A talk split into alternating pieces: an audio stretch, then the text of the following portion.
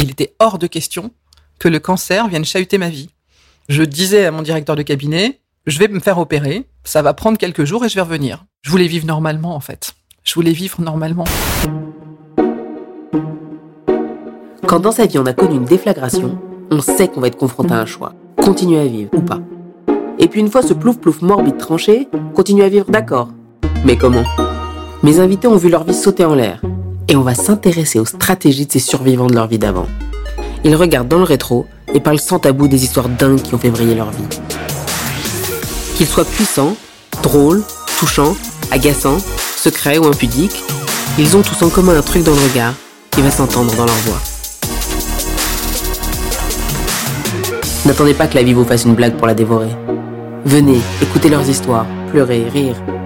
Installez-vous confortablement. Et ça va bien se passer. Bonjour Béatrice. Bonjour Sarah. Tu vas bien? Ça va.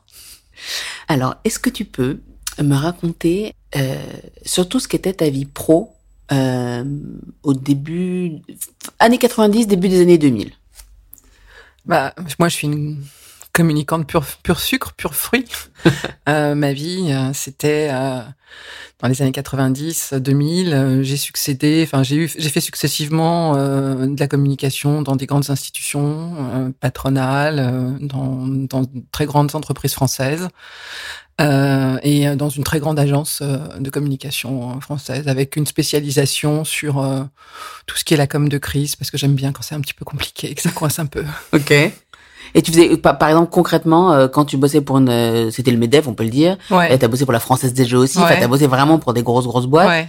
Euh, et ton job, c'était quoi? C'était t'es à la droite du patron et tu lui, tu faisais de la, de la strate euh, de com avec lui. Quoi. Ouais, à la droite ou à la gauche, tout dépend de l'oreille qui entendait le mieux, ça dépendait des jours, mais en effet, c'est la strate de communication, c'est euh, c'est la relation avec les médias, euh, Ouais. c'est effectivement une espèce de courroie de transmission comme ça permanente, et c'est ce qui fait que euh, très rapidement, on occupe une position un peu privilégiée et dans une vie d'entreprise ou dans une vie euh, d'institution, ou quand il y a euh, ce qu'on appelle, euh, on va dire, des, des combats à mener, maintenant on appelle ça l'empowerment, ou enfin en tout cas des débats d'idées à mener, Ouais. voilà, on prend très très vite une place particulière parce qu'on est la courroie de transmission entre ce qui fait rêver tout le monde, c'est-à-dire la caisse de résonance que sont les médias, Ouais. et euh, des personnes qui ont euh, des- besoin, des- envie euh, de, de se montrer ou de dire. Donc oui.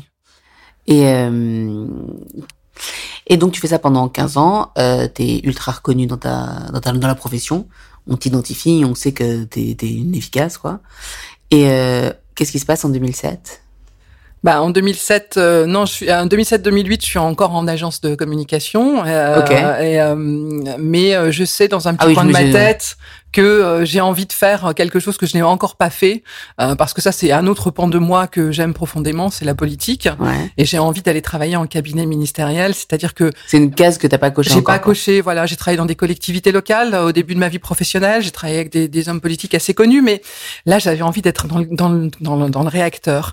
Et donc euh, un jour il y a un remaniement, ce qui arrive assez souvent euh, euh, dans, dans, dans la vie d'un gouvernement, et, euh, et j'entends les noms potentiels des futurs ministres. Et donc j'entends euh, un nom qui est un nom singulier parce que c'est pas un homme politique, d'homme qui pourrait rentrer au gouvernement. Et là je me dis ah mais là j'adorerais accompagner ce mec parce que il est dingue, hein, parce que c'est une personnalité hors norme, singulière, différente, et voilà. Donc ça, c'est un soir, je suis en train de dîner avec des amis, et je dis, ah, j'adorerais, voilà. Et le lendemain, je vais travailler, normalement, Ouais. et, euh, et là, j'ai une de mes collègues qui me dit, euh, mais dis donc, tu n'aimerais pas travailler en cabinet ministériel? Et voilà, je... euh, il y a un micro dans mon téléphone. c'est ça. Et en plus, à ce moment-là, je ne sais pas pour qui. Et j'ai réponds, mais si, mais ça dépend pour qui, parce qu'en fait, c'est pas aller quelque part qui m'intéressait, mais bien travailler avec une personnalité Ouais, singulière. ça faisait pas forcément rêver le cab, c'était l'alignement d'étoiles quoi. Euh, C'est le, le- bon mec, le bon secteur, C'est le bon toujours truc. pourquoi ouais. faire. hein. Enfin, Ouais. j'ai toujours été mue par euh, par euh, ça. C'est le pourquoi faire en fait. Hein. Euh, et, euh, et là, euh, l'alignement d'étoiles que, en tout cas que moi j'avais identifié, c'était cette personne-là dans cet endroit-là. Ce serait vraiment sympa. Voilà. Et la matière me plaît parce qu'en fait c'est une matière que j'aime. Voilà, en l'occurrence, c'était la culture. Et, euh, et Ouais, mon, c'est canon. Mon CV, c'est canon, c'est dingue. Mon CV se met à circuler et voilà. Et la machine s'emballe. Et en, allez, en 48 heures, ma vie change. En 48 heures, c'est-à-dire comment ça se passe? Ça se passe qu'un CV passe de main en main, arrive sur un bureau de directeur de cabinet, que le directeur de cabinet vous appelle, que vous le voyez pendant deux heures, euh, que lui vous dit on vous rappelle, que euh, vous rentrez chez vous un soir. euh, en commençant à raconter aux personnes qui vous entourent ce qui vous arrive, parce que vous avez confiance à ce moment-là. D'abord parce que vous êtes très excité. Évidemment. et vous vous dites, ah ouais, ça serait bien quand même, euh, ça. Et que vous avez conscience que ce qui vous arrive, euh, bah, ça n'arrive pas à tout le monde. Et puis parce que vous avez un CDI, euh, vous avez un statut, enfin voilà, j'avais tout ça. Ouais. Et que on, on, je sens qu'il y a quelque chose qui est en train de s'accélérer, de m'échapper, en fait. Ouais. Et le lendemain matin. Faut pas que ça, ça finisse négativement, parce qu'après, c'est la, c'est la, c'est l'enfer, quoi. Le soufflet pourrait retomber aussi rapidement, mais en l'occurrence, il est pas retombé. Ouais. Parce que le lendemain matin, j'ai eu un coup de fil du directeur de cabinet qui m'a dit euh, "Moi, je vous veux." Enfin, c'est une phrase qu'on n'entend pas souvent dans la vie, donc on aime bien l'entendre. Et euh, mais euh, simplement, il faut voir le ministre. Ça, c'est le mot euh, magique. Et donc, je retraverse Paris. Et tu t'es habillé comment? Comme beaucoup, souvent à l'époque, un pantalon noir, des bouts de talons, enfin une veste. Ouais, passe partout. Voilà. Ouais, assez euh, parce que le terrain. Enfin voilà, je suis quelqu'un de terrain. Euh, je, je, je vis euh, dans une vie où je sais pas de quoi va être faite ma journée en général, donc il faut toujours pouvoir assurer en toutes circonstances, du matin okay. jusqu'au soir, qui va parfois même dans des soirées. Enfin voilà, donc faut être un peu dans un dans quelque chose de simple. Donc je suis comme ça, voilà. et et donc je rencontre ce ministre. Et, euh, et, voilà, et, et, à qui euh, on explique que je suis une personne euh, qui est capable de s'adapter, de travailler sur plusieurs sujets complexes en même temps et de gérer des communications de crise complexes. Et, là, il me dit, eh bien, le plus grand ennemi de moi-même, c'est moi-même, donc vous aurez à me surveiller. Et voilà. Et c'était le début d'une aventure. Je débarque rue de Valois au ministère de la Culture. C'est génial, je suis excitée comme si ça m'arrivait. Bon, euh, donc ça c'est hyper cool. Bah, c'est hyper cool parce que c'est c'est la c'est vous savez enfin tu sais ces moments de vie où où euh, ce que tu aimes profondément la culture l'art euh, moi je suis une fan de photos depuis toujours euh, voilà euh, se rencontre avec un lieu de pouvoir euh, parce que j'aime la politique depuis toujours. Ouais, et tu dis t'as la main sur le joystick quoi bah, tu te dis que tu vas vivre quelque chose d'hors norme, en fait. Ouais. Hein. Dès le premier jour, tu te dis, il va se passer quelque chose dont il faut que je savoure chaque jour euh, le, le, voilà, le goût, Ouais. le sel. Voilà, tu sais qu'il va se passer quelque chose de d'hors norme. Et alors, c'est d'autant plus dingue que ça m'arrive pas à 25 ans, hein, mais plutôt à 39, 40, et que tous mes copains me disent, enfin, t'es folle, hein, t'abandonnes ta vie pro, qui est une super vie, euh, où t'as une réputation, une notoriété, etc. Un et CDI. tu pars pour un, un CDI et tu pars pour un CDD. Et qui peut, ça, partir, ça peut partir en torche en 15 secondes. C'est ça, parce que quand on travaille avec un ministre, euh, on a un contrat de travail qui est lié à la durée de vie du ministre, donc euh, ça peut exploser en 30 secondes. Ça, d'ailleurs, en général, ça, quand ça explose, enfin, quand c'est pas quelque chose de prévu, euh, Ouais. comme une fin de Ouais, mandat, c'est ultra violent. ça arrive très vite, voilà. Et hum, t'es une vie dans laquelle t'es heureuse? À ce moment-là, au ministère de la Culture, Ouais. ouais, c'est fabuleux. Mais je travaille comme une folle. Euh, euh, mais ça fait partie du, du, du package. Ouais, c'est fabuleux, bien sûr, parce que parce que je travaille avec quelqu'un de particulier qui connaît la Il est culture dur? comme sa Il poche. était dur? Pas du tout. Ok. Pas du tout. C'est quelqu'un de qui est singulier, c'est-à-dire qu'il a des états d'âme, des et il les exprime. C'est pas ce qu'on, c'est pas l'image que l'on a d'un d'un homme politique classique. Euh, mais euh, mais c'est quelqu'un qui aime par-dessus tout euh, la matière, c'est-à-dire la culture et, et, les acteurs du monde de la culture. Donc euh, à la fois, euh, moi je suis une espèce de poil à gratter parce que j'ai un regard totalement dista distancié différent par rapport à ce qu'il fait. Ouais. Et, euh, et ouais, t'es pas du Cénacle. Ben, je suis pas, et lui non plus d'ailleurs. Et donc c'est ça qui est intéressant parce Ouais. qu'on confronte, euh, on est entouré en permanence et on doit composer en permanence de gens qui sont du Cénacle avec les petits jeux, euh, les relations, euh, l'Élysée, Matignon, etc. Et, euh, et au milieu, et, et toi, euh, à l'époque, vous étiez plutôt euh, très bon soldat, genre euh, ce que dit, ce que disent l'Élysée et Matignon, on, on obtempère, ou est-ce que vous essayez un peu de filouter Ah non, c'était la totale filouterie. mais euh, mais moi j'étais là pour euh, donner le change et donc euh, Agent double, agent triple. exactement. Je, je pivotais sur moi-même et euh, d'un côté je disais bien sûr et de l'autre côté euh, j'avais euh, comme impérieuse mission et même c'était une nécessité. Hein, c'était de permettre au ministre de cultiver sa différence, tout en laissant croire que voilà. Alors parfois mm, les taux se resserraient donc c'était pas très confortable, mais grosso modo. Et hein, dans ces cas-là, de toute façon, t'as vocation à prendre des balles pour ton ministre. c'est ça, tout le temps.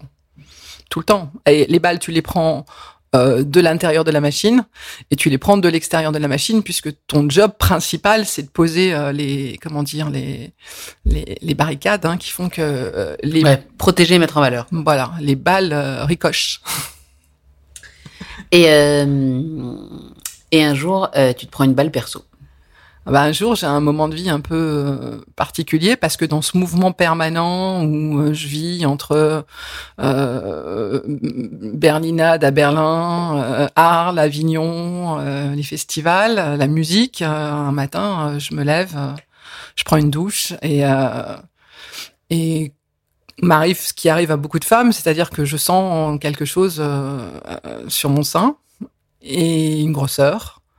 Et à ce moment-là, j'ai euh, j'ai j'ai vacillé en fait. Mes jambes euh, se sont dérobées sous moi en fait parce que à ce moment-là, pas une seconde, euh, j'ai douté de ce qu'il Ah ouais. m'arrivait.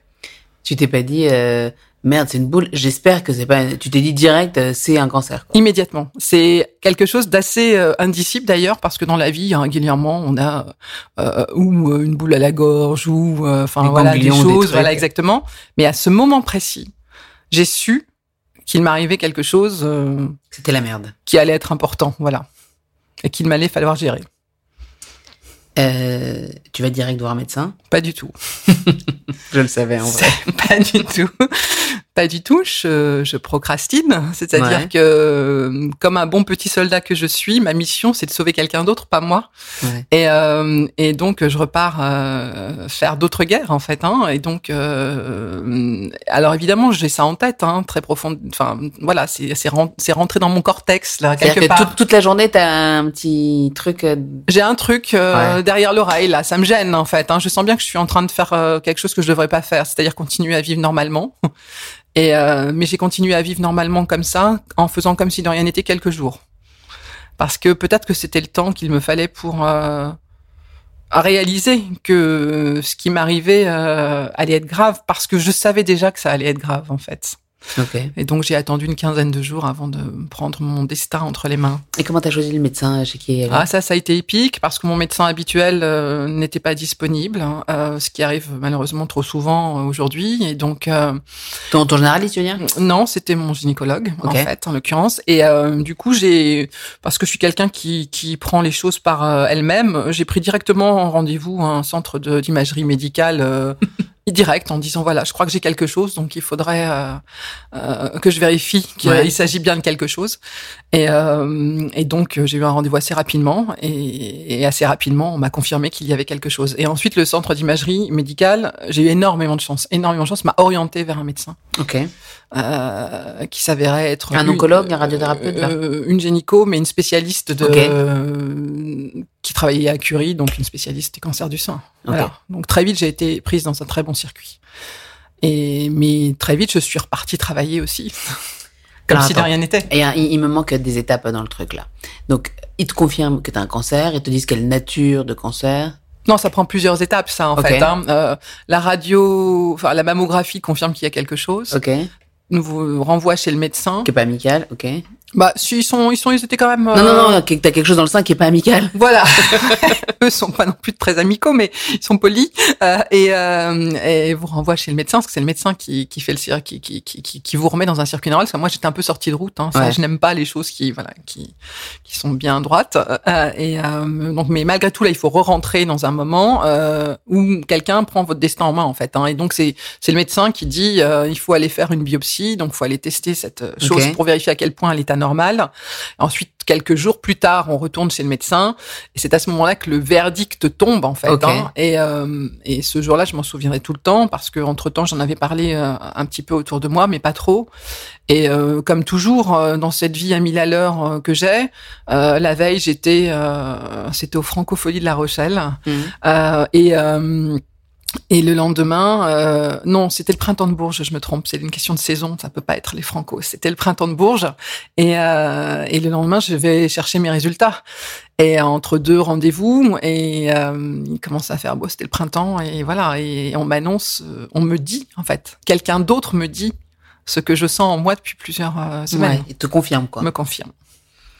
Et donc, à quel moment tu rencontres euh, un médecin qui te dit voilà, ça va être ça le plan de bataille? Bah, euh, le médecin à ce moment-là commence à expliquer en fait le plan de bataille. Elle dit euh, il va falloir aller voir un chirurgien, euh, il va falloir. euh, En fait, on vous explique pas le plan de bataille. En fait, dans la maladie, on vous l'explique jamais. Ah ouais? Euh, jamais on vous donne la big picture en vous disant euh, au bout de la route c'est ça et voilà le chemin. euh, et surtout, on vous explique pas ça va être long, dur et, et très. Parce qu'en fait, je pense que Titre. Pardon. Je non, pense, c'est un jeu, mais c'est pas drôle. non, je pense que les médecins, euh, parce qu'ils savent pas toujours en fait, je pense en fait, hein, ils aiment pas annoncer euh, les choses à l'avance. Et donc là, euh, c'est un petit chemin en fait. Hein, euh, on rencontre le chirurgien qui vous dit bah vous avez de la chance. Tiens donc. Je vois pas ça comme ça, mais.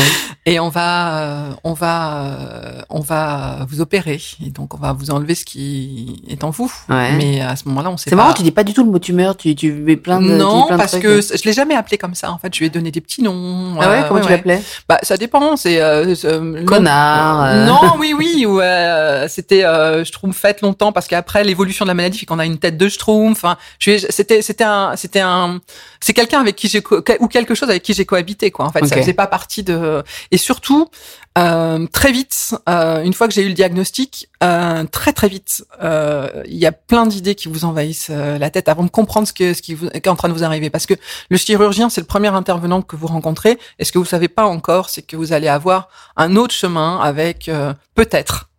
Peut-être parce qu'à ce moment-là, on ne sait pas, euh, un oncologue, de la radiothérapie, etc. Et donc plusieurs interlocuteurs. Euh, et euh, la première fois qu'on entend le mot cancer, on on, on, on sait pas en fait ce qui ce Donc, qui vous toi, arrive. t'as commencé par la chirurgie, ils ont, ils ont pas fait de radio pour faire réduire la tumeur, ils ont Non. commencé par la virer.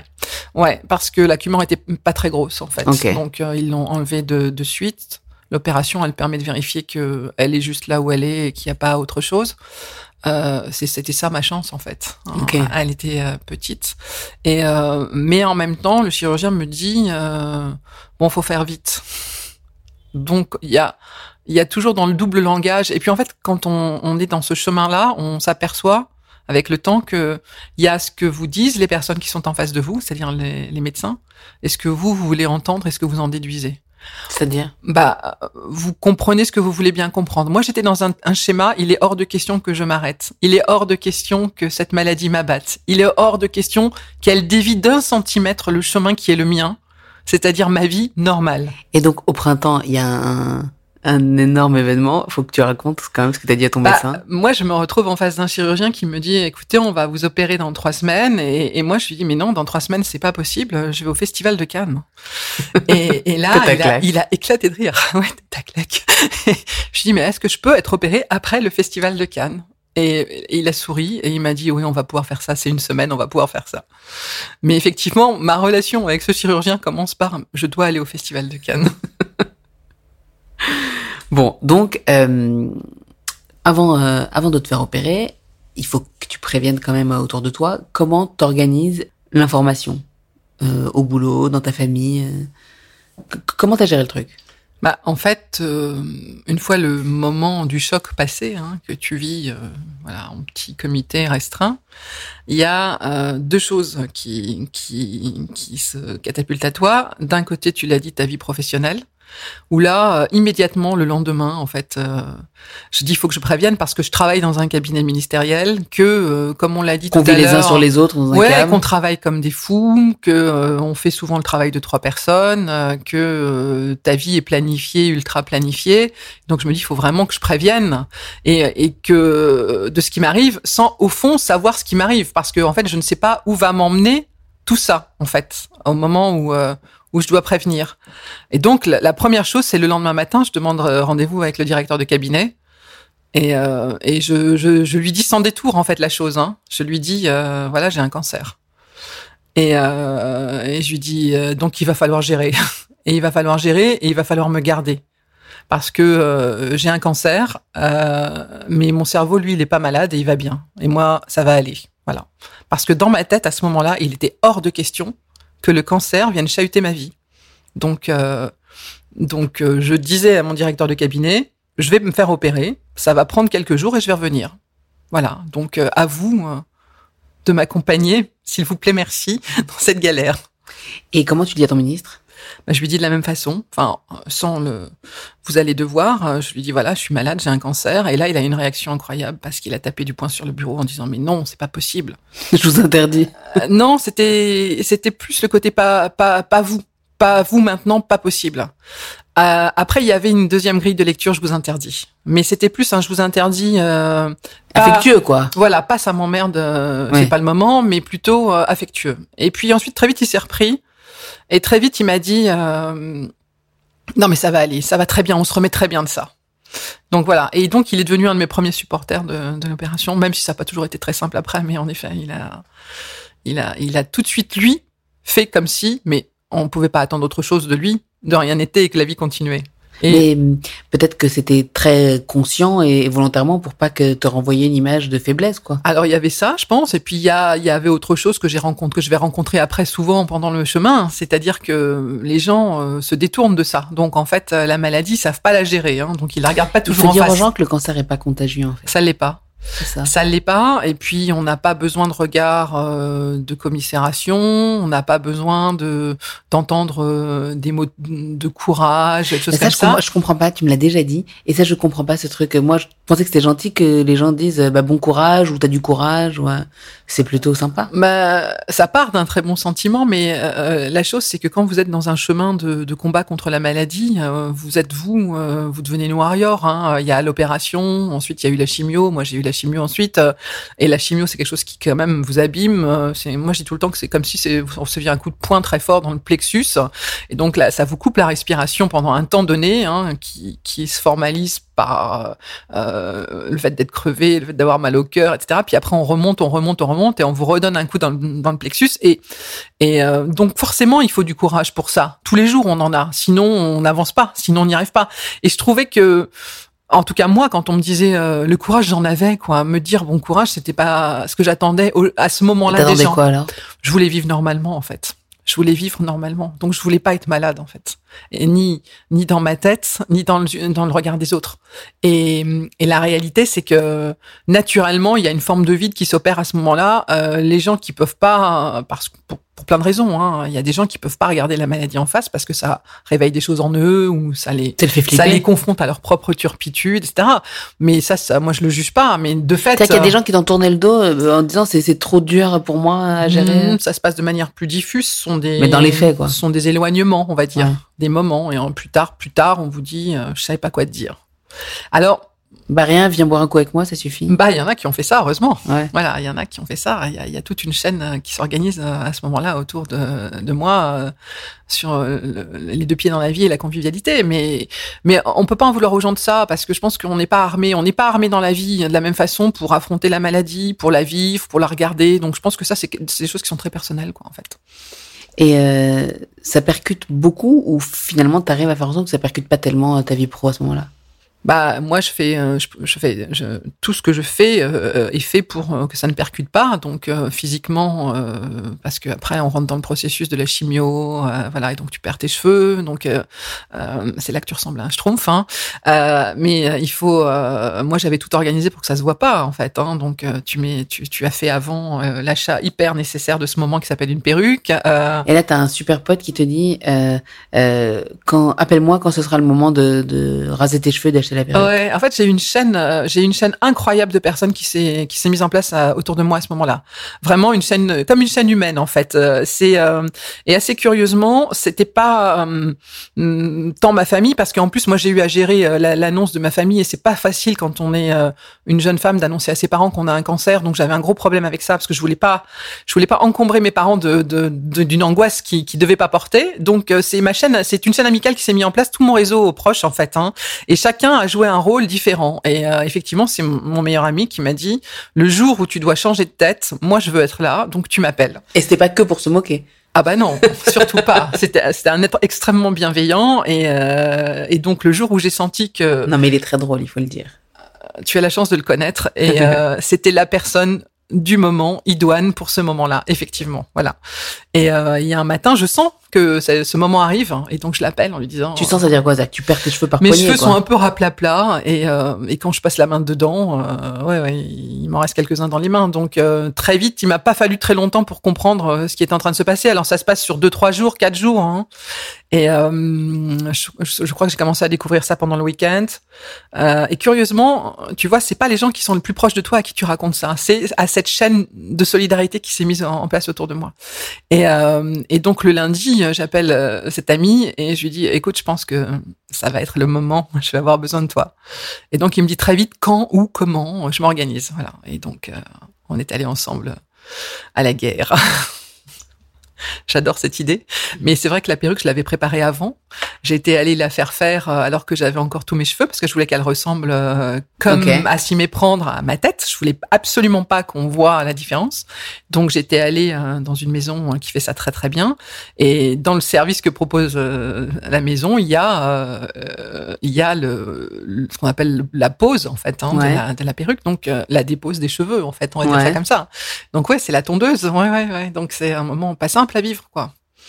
Donc euh, Et c'est pas dur de se de, de voir quelqu'un qui te rase la tête. euh, ouais, ah, c'est un truc, ça- un truc intime en plus. Ouais, ça, ça renvoie à des images que d'abord il y a plusieurs choses. Ça renvoie à des images de l'histoire Bah, euh, du lien à la femme. Exactement, c'est la libération. La libération, euh, voilà, comme dans- exactement. tout ça. Tu penses à tout ça et en même temps tu es dans un marasme personnel qui est que que tu es malade en fait hein, et que tu es en train de te battre et que tu sais que ça c'est aussi une étape cruciale en fait. Hein, Euh, c'est celle que tu redoutes le plus en fait. Hein. Euh, en tout cas moi quand on m'a annoncé que j'étais malade, j'ai tout de suite dit euh, comme je te l'ai dit tout, tout à l'heure, que, que la maladie m'aurait pas. Je l'avais décidé dans ma tête. Mais euh, ce qui m'a fait me, me rouler en boule dans un coin de ma chambre, euh, à un moment donné, ça a été de me dire, je vais perdre mes cheveux. Et en fait, c'est l'obsession, en fait. Quand tu vois les médecins, tu leur poses tout de suite la question, est-ce que je vais perdre mes cheveux? Et eux te répondent jamais vraiment franchement à cette, Ah bon? pas. Et c'est là, euh, quand je te dis, euh, on entend ce que l'on veut entendre de ce qu'ils te disent, c'est qu'ils te le disent pas. Oui, bien sûr. Parce que, alors ça dépend des médecins, mais moi j'étais en face de quelqu'un qui me l'a pas dit, franchement, et, euh, et, euh, j'étais avec une personne qui m'accompagnait et qui m'a dit à l'issue de l'entretien, elle me dit, si, elle te l'a dit. Ah ouais. Voilà, j'avais pas voulu l'entendre en fait. hein. Et, euh, et ça, c'est moi, c'est la chose qui avant m'a le plus euh, parce que c'est c'était la première. euh, c'est comment c'est ce qui c'est ce qui symbolise ta maladie en fait, euh, qui la montre aux yeux de tous et puis qui toi te pique euh, la chose la plus précieuse que tu as, c'est ta féminité en fait hein, euh, et, et ton intégrité physique. Donc c'est tu te dis ce moment-là, il va être très dur et en fait oui, il est pas simple. Hein, il est pas simple. C'est un moment pas simple, mais c'est pour ça que j'avais choisi de le faire comme ça, dans une espèce de cérémonie, euh, euh, mais dos au miroir quand même. Hein, j'ai pas osé regarder. Ah ouais euh, ouais, j'ai pas regardé. Euh, je les ai pas regardé le faire en fait.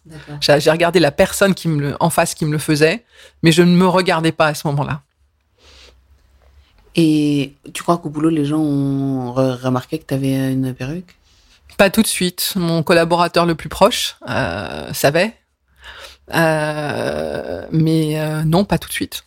Pas tout de suite, parce que au début, euh, tu as certes perdu tes cheveux, mais euh, ton ton physique euh, est pas encore euh, trop touché par euh, par la chimie des médicaments. Après, ton ta peau évolue, ton teint change. euh, tes cils, tes sourcils fait, font que tu deviens Tu un peu Ça tombe bah ça tombe, ça se claire, ça- ça- oui, tes cils, voilà, tes cils sont clairsemés, donc tu, tu, tu as de recours à des artifices, hein, tu fais des petits tatouages, tu fais, tu te maquilles super. En fait, si tu, c'est un des moments de ma vie où je crois que je me suis le plus maquillée, le plus pomponnée, le plus, euh, parce que tu sais, c'est le pendant de je perds ma féminité euh, versus je veux la garder. Ouais. Et puis surtout, je veux donner le change. Je ne veux pas que l'on me traite comme une malade. Moi, j'ai jamais voulu. C'est pour ça que je, je vivais pas bien le bon courage, tu vois. ouais. Je voulais pas qu'on me traite comme une malade. Je, voilà, c'était.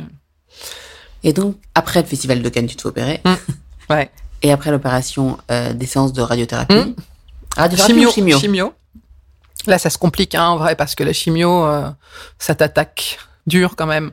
Et euh, là, j'ai été obligée de m'arrêter de travailler quand même un petit peu, tu vois. Mais c'était l'été, c'était les vacances, donc euh, j'ai pris. C'est euh, vraiment bien tombé. hein. J'ai pris des très grandes vacances, mais ouais, ouais, ouais, ça, ça c'est bien tombé parce que c'est un moment où les gens sont disponibles autour, hein, en fait.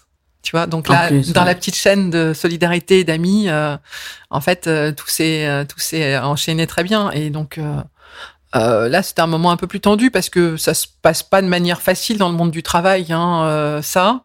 Et ça se passe T'as pas. eu peur de perdre ton job? De le perdre, non, mais je savais que quand je reviendrais, ce serait très dur parce que en fait, c'est un milieu où il n'y a pas de place pour la faiblesse.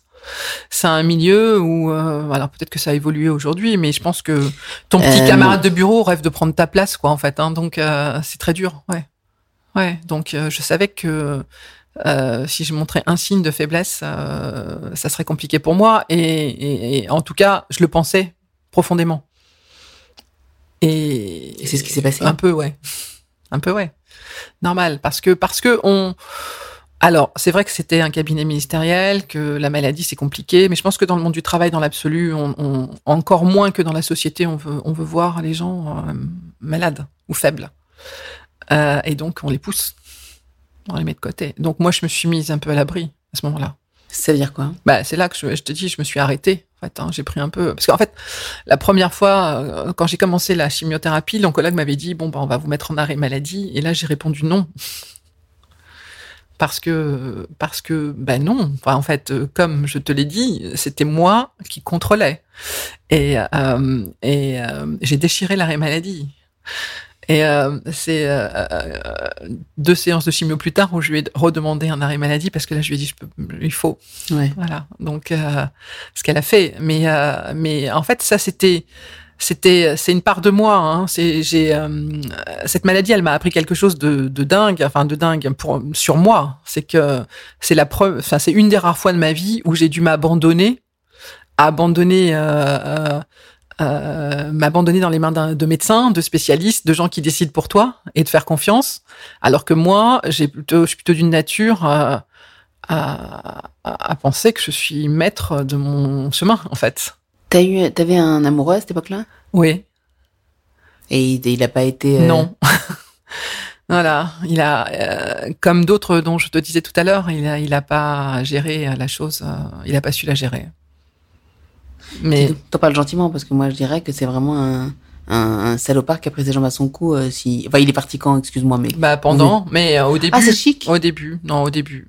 Mais euh, oui, mais euh, on, on- on se parle hein, aujourd'hui, hein, tu vois, on se voit, on se parle. euh, mais il y a, parce que je suis quelqu'un de bien élevé, tu vois, mais mais il y a quelque chose de définitivement cassé, c'est sûr, c'est sûr. Mais, Bah, mais- lui, déjà, il s'est cassé. et oui, voilà, c'est ça. Donc, euh, mais après, je, je, je, je juge pas ça. Enfin, tu vois, je, ça c'est ça aussi que, enfin, euh, peut-être qu'avant je, je, je, je suis, je suis plus énervé que toi, je crois. Ouais, mais peut-être qu'avant je jugeais, tu vois, les gens comme ça, comme toi. J'avais le même genre de réaction que toi. J'étais un peu plus catégorique sur les choses, etc.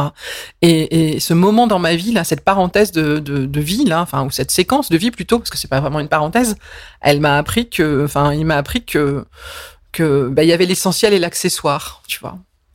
Bah, lui, il est définitivement accessoire. Ouais, puis à ce moment-là, j'avais pas de place pour la colère, en fait. J'avais pas.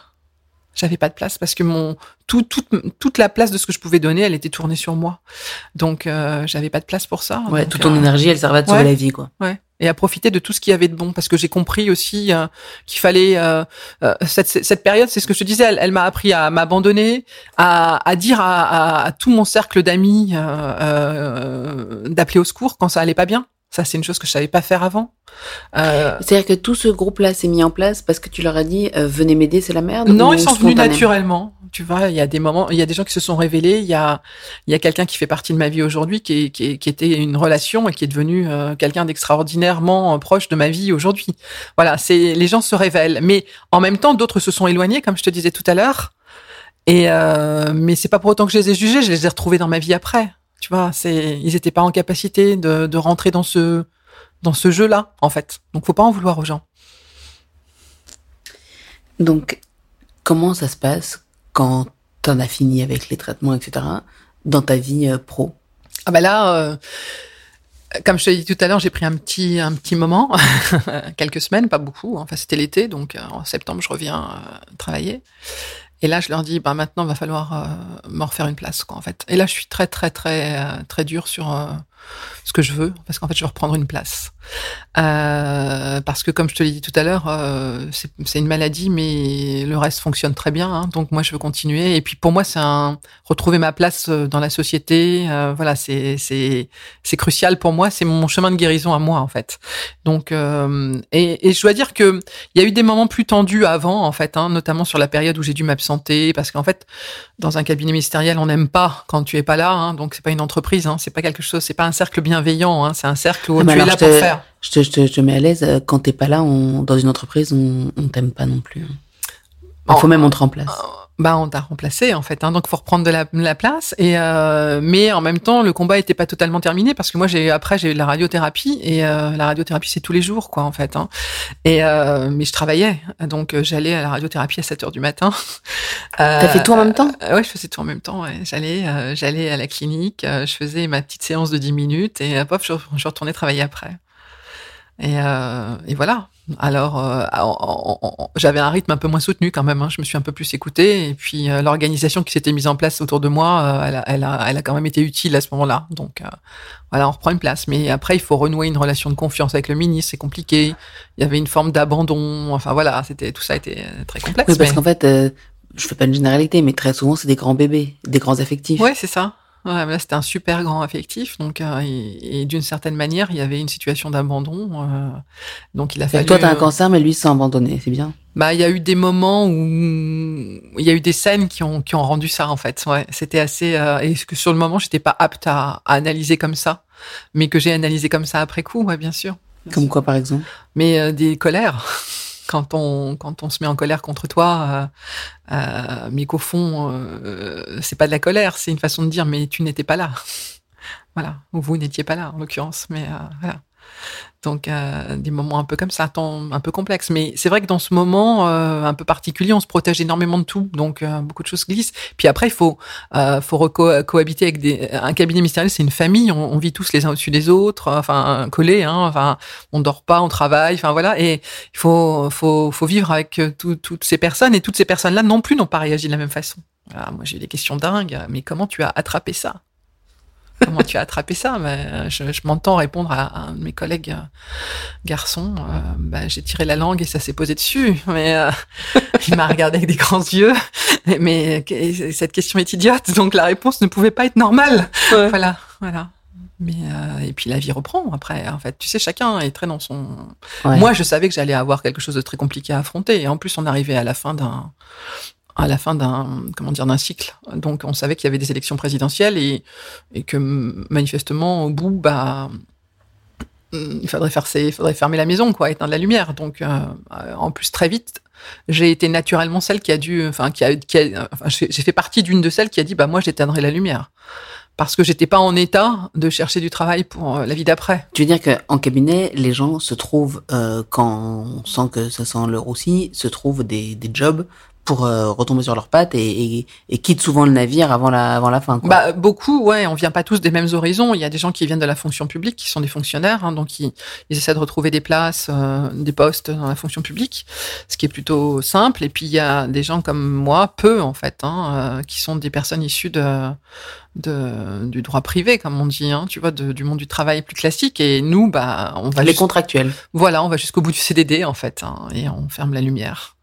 Voilà. Même si dans ce cabinet ministériel, peu se sont, enfin, beaucoup avaient organisé leur suite, mais peu, enfin, le cabinet s'est pas vidé avant la fin, quoi, tu vois. Donc, euh, voilà. Mais moi, à ce moment-là, j'étais pas du tout en état d'envisager ma vie d'après. Donc, euh, moi, je vivais cette, euh, cette vie-là, à ce moment-là. Euh, alors, je connais la réponse à cette question, mais, de quoi est, donc 2012, le, la, la, majorité d'alors est battue? Et qu'est-ce que tu fais de ta vie après? Ben, Je vais à Pôle emploi, madame. vais à Pôle emploi. Euh, et tu dis, je cherche un truc un peu avec un peu de douceur, un peu de calme, un peu de non, sérénité. Oui, non, mais à ce moment-là, alors déjà, il y a une petite période de flottement, où, mais je pense que, que, que vit toute personne qui a passé euh, quatre années dans une lessiveuse euh, de cabinet. Puis moi, j'avais été dans deux lessiveuses à double battage, donc, enfin, tu vois, j'avais fait un truc compliqué dans, et, et je m'étais, enfin, et j'avais vécu un truc compliqué dans le truc compliqué, donc j'étais un peu lessivée en fait.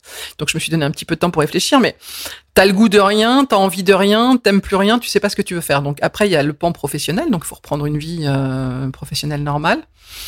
Et, euh, et puis après, j'ai fait un truc, euh, ce que j'ai fait, hein, j'ai repris un job, euh, voilà, dans le privé, classique, euh, communication, complexe, etc. Puis après, j'ai commencé à m'engager en politique. Parce que t'avais pas assez souffert. parce que euh, parce que j'avais envie de remplir ma vie fortement de plein de trucs dingues. Ouais, je suis allée dans un univers où, où ça tape, ouais. Enfin, où, où c'est pas simple. Ouais. C'est compliqué parce que tu vas à la castagne, il y a beaucoup plus de coups à prendre que de trucs euh, cool euh, à vivre, et en même temps, euh, ça remplit ta ton envie de, de, dévorer la vie, ton envie d'intensité, ton envie de pas gâcher une minute euh, qui t'est donnée après après ce que t'as vécu.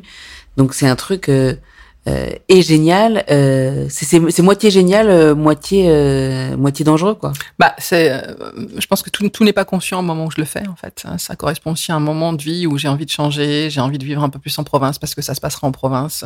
ça, la vie politique, où j'ai envie de ralentir. Donc il y a quand même un fond de moi qui sait que la vie ne peut pas reprendre totalement comme avant. Alors qu'au fond, je reprends la vie à 400% et trois fois plus comme avant parce que je vais me retrouver dans une situa- situation à terme. Alors pas au départ parce que quand on est euh, dans une équipe, euh, je- euh, la première campagne dans laquelle je, je suis embarqué, c'est une campagne de municipale. Donc je fais partie d'une équipe, donc c'est un, c'est un, un collectif. Mais après très vite, je vais partir sur des sur des combats un peu différents, euh, euh, comme des, des élections départementales ou plus tard encore des élections législatives. Où là, c'est bah, toi la candidate. bah oui, et c'est toi qui pars au combat en fait. Hein. Et euh, oui, alors est-ce que c'est l'envie de, de, de vivre tout à 100% C'est sûr, parce que ça en fait maintenant c'est un curseur dans mon dans mon champ de vie qui est euh, l'instant présent, la vie maintenant, et surtout rien euh, ne m'empêche de, de, de vivre ce que j'ai envie de vivre en fait. C'est quoi le premier moment où, après tous ces traitements, tu te dis Ah, Je suis en vie Est-ce que c'est euh, un gâteau qui te fait envie? Est-ce que c'est un mec qui te fait envie? Est-ce que c'est une musique sur Ah. laquelle tu as envie de danser? Il y a plein de choses. Il y a, il y a, il y a les premiers moments où tu vas. Euh, je t'ai dit c'était l'été, donc tu pars en vacances quand même, euh, et où, où, où, où t'es quand même dans un moment où t'as un chapeau de paille sur la tête, ou etc., et où tu vas dans la mer, et mais tu vas le soir parce qu'il faut pas de soleil, donc tu te retrouves à, à- à nager quasiment, euh, voilà, libre dans une mer où il y a plus personne. Donc ça c'est la liberté totale. Donc tu dis je suis vivante, et puis c'est aussi le, plus tard euh, des moments où tu éprouves des émois, on va dire, euh, on va dire de femme en fait, hein, où euh, tu te dis, ah, putain, lui il me plaît, alors que t'es absolument pas en situation du tout, du tout. Oh, Il faut le dire, c'est un soignant. ça. Il s'avère, il s'avère que c'est un soignant. Ouais, c'est ça qui a rendu très troublant la chose d'ailleurs, ouais, une espèce de coup comme ça dans le Dans le bide. dans, dans le bide, voilà, que tu peux vivre dans la vie par ailleurs. Hein. Mais là, c'est quand même quelqu'un avec qui t'as rendez-vous. Alors pas de manière, euh, comment dire, euh, romanesque, hein, mais mais avec qui t'as rendez-vous. Et là, tu dis, je suis vivante. Ok. Ok. Et puis après, ça, ça- ça va bien se passer. Ouais, ça va bien se passer, exactement. Et je vais revenir au rendez-vous. C'est le rendez-vous auquel je suis à l'heure. Bonjour monsieur. Euh, tu me dis si c'est un sujet que tu veux pas aborder, mais euh, ça clôt le sujet de la maternité chez toi. Définitivement. Tu avais pas d'enfant? Ben non. Et euh, c'est la première question qu'on te pose quand ça t'arrive. Et euh, tout en te faisant comprendre que euh, il faut faire euh, ce qu'il faut faire très vite, c'est-à-dire congeler les ovocytes, etc., etc. Donc on te pose la question en plus à un moment où tu t'y attends pas, un moment où tu as compris qu'il se passait des choses dans ma vie personnelle un peu compliquées, et, euh, et là tu te dis bah et où on te fait comprendre que de toute façon même si tu fais ce qu'il faut, après ça sera un peu trop tard quoi. Voilà. Ouais, parce que tu as eu ton cancer à un, un âge un peu charnière. Bah ouais, c'est l'âge où tu peux encore te décider d'avoir des enfants si tu les as pas, mais après ça devient un peu compliqué. Ouais. Ouais. C'est ce qu'on appelle la quarantaine. C'est un truc. euh, c'est un effet secondaire dégueulasse en fait de ce qui t'est arrivé. Ouais, c'est toujours. euh, moi, je dis que cette maladie, elle est alors pas que pour ça, hein, mais euh, il y a une double peine, une triple peine. Enfin, il y a plusieurs peines. hein. Il y a, il y a ça, parce que ça, évidemment, on te le dit pas en fait. hein. Ça, ça fait partie des choses qu'on ne dit pas avant, etc. C'est juste au moment de la question.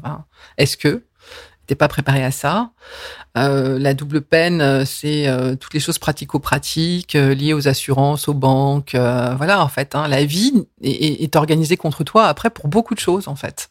Ouais, c'est le côté un peu pervers de la chose. Ça fait combien de temps que t'es guéri Ou que t'es en rémission Comment tu dis d'ailleurs?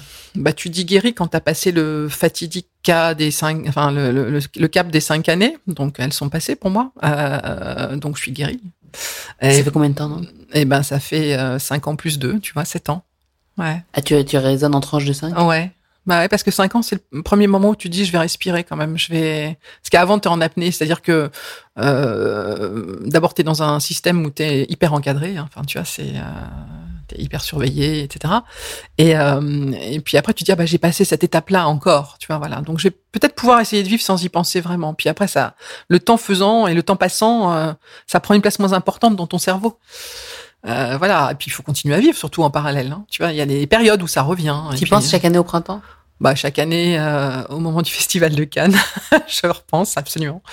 Et euh, c'est d'autant plus d'autant plus amusant. Oui, j'y pense, ouais, ouais. Et puis tu penses à chaque moment où tu fais la mammo de contrôle, parce que ça, c'est faut pas, faut pas déconner avec ça. Faut te surveiller tout le temps. C'est, faut pas déconner, euh, euh mesdames.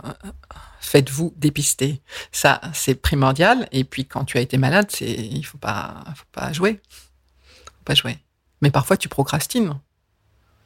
Ben oui, on a peur bah tout tu vis tu reprends une vie normale tu reprends une vie à mille à l'heure tu fais des choses euh, voilà parce que tu es vivant et qu'à un moment donné euh, la vie normale reprend. Mais euh, tout dans ton cerveau d'un seul coup peut exploser euh, et parfois même tu ne le contrôles pas c'est à ton insu en fait parce que tu vas avoir le sentiment de d'avoir du mal à respirer parce qu'il fait 40 degrés dehors et que c'est la c'est la canicule et que tout le monde a du mal à respirer en fait, hein, mais toi, tu as du mal à respirer et forcément toi, à ce moment-là, tu fais une rechute. Tu vois, c'est un truc, euh, dis, ça envahit ta tête de manière extrêmement perverse et, euh, et c'est terrible. Et ça dure une journée, deux journées, et le temps que de te rassurer ou de te faire rassurer. Et... Mais ça, ça peut te faire dérailler, ouais. C'est un truc qui, voilà. Mais tu vis avec ça. Tu dois vivre avec ça. Après la période où, où de fragilité, parce que tu l'as très bien expliqué, il y a un moment où on n'est pas capable d'avoir de, de, la force, de se projeter. Enfin, on, on vient d'être victime d'un accident de voiture qui s'est tendu sur plusieurs mois. Est-ce qu'après, t'envisages la vie en te disant plus rien me fait peur? Ouais. Qu'est-ce qu que tu veux qui m'arrive maintenant? Rien. Bah, en fait, euh, moi je dis souvent euh, que je me suis pris un camion à grande vitesse. Hein, c'est ça, c'est l'image que tu évoquais justement. Euh, Qu'est-ce qui peut m'arriver euh, Il y a toutes ces choses qui m'angoissent. Je, je, je t'ai décrit des formes d'angoisse qui reviennent dans la vie, mais en même temps, ce que ça, ça m'a, ce que la maladie m'a donné, c'est la conscience accrue de la fébrilité de la vie. Moi, je dis tout le temps, euh, j'aime bien cette chanson de Vanessa Paradis qui dit tant que tu n'as pas toisé la mort, euh, voilà, tu sais. Euh, bien sûr. Voilà, et tant que tu l'as pas toisé, et en fait, la chanson des vieux cons. Ouais, exactement. Voilà, j'adore cette chanson parce que c'est exactement ça. Euh, tu la toises et tu l'as regardée dans les yeux. Donc maintenant, je sais la reconnaître.